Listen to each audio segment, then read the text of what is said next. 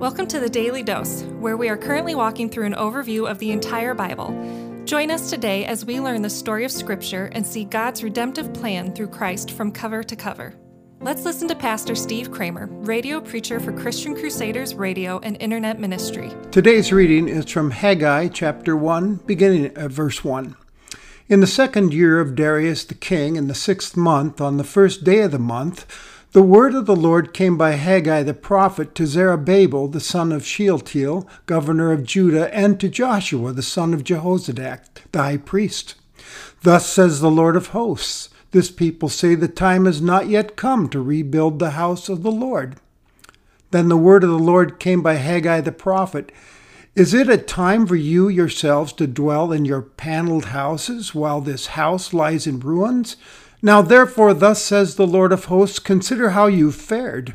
You've sown much and harvested little. You eat, but you have never enough. You drink, but you never have your fill. You clothe yourselves, but no one is warm. And he who earns wages earns wages to put them into a bag with holes.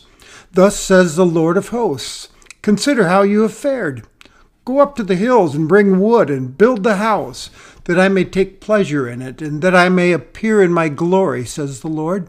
You have looked for much, and lo, it came to little, and when you brought it home, I blew it away. Why? says the Lord of hosts, because of my house that lies in ruins, while you busy yourselves each with his own house.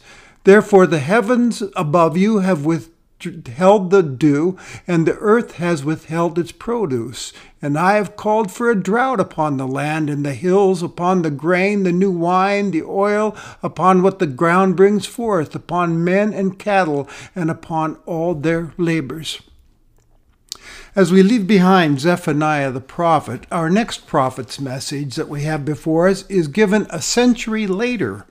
It's 66 years after the destruction of Jerusalem and God's people's exile to Babylon.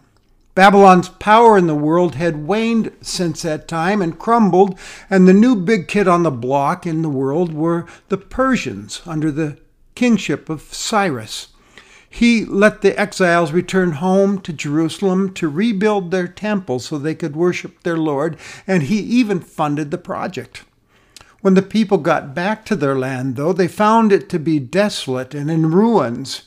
Where should they start? Of course, we know they put up a wall under Nehemiah's leadership, and they also started to build a foundation for a new temple to be rebuilt so they could properly worship their Lord. But practical needs, such as the economy and taking care of their personal needs, such as crops and houses, in order to survive, were pursued instead, and the building project stalled out. As a little nation under the thumb of the Persians, they were barely eking out a living. Life was very hard for them. And it was in the midst of this turmoil that God raised up a prophet named Haggai, who in August of 520 BC wrote a message he'd received from the Lord to Zerubbabel, the governor of the province, and Joshua, the high priest. And this message told them to get the people working on God's house again. It was an absolute necessity. God had three arguments for persuading them. First, he pointed out their misplaced, selfish policies. You have put yourself ahead of me, God said. You have your own houses, but what about mine? When you were in exile, you longed to come back to Jerusalem so you could worship me. You seem to have forgotten that. Second, your, your present policies aren't working. Look around you. You've put your energies into agriculture, but the crops are no better. The wages have increased, but in inflationary times they have purchased little.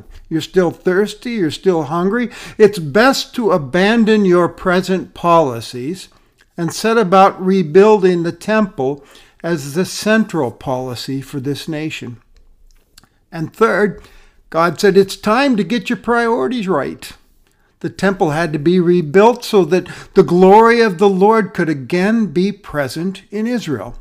When the prophets or the, the priorities are correct, all those other things will fall into place.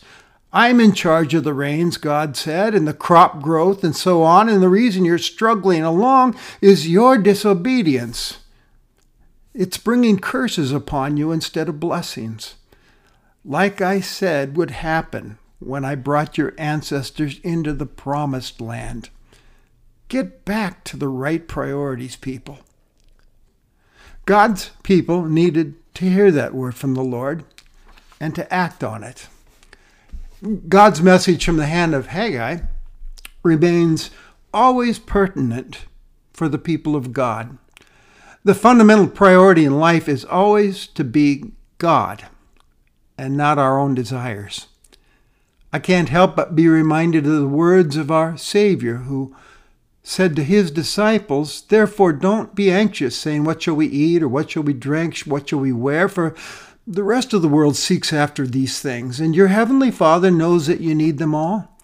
But seek first the kingdom of God and his righteousness, and all these things shall be added unto you.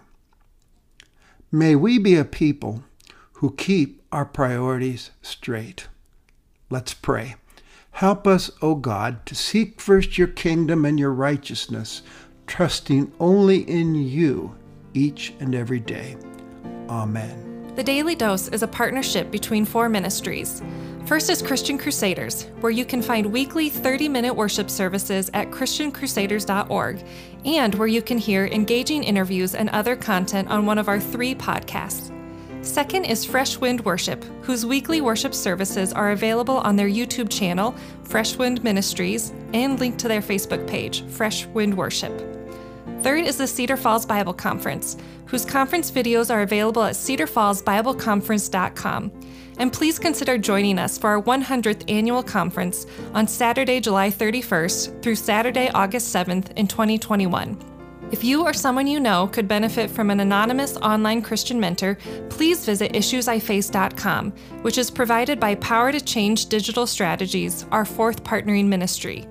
Please subscribe to this podcast, leave a five star review, and prayerfully consider financially supporting one of our partnering ministries. And check our episode notes for links and more details. Thank you for listening, and may God richly bless you.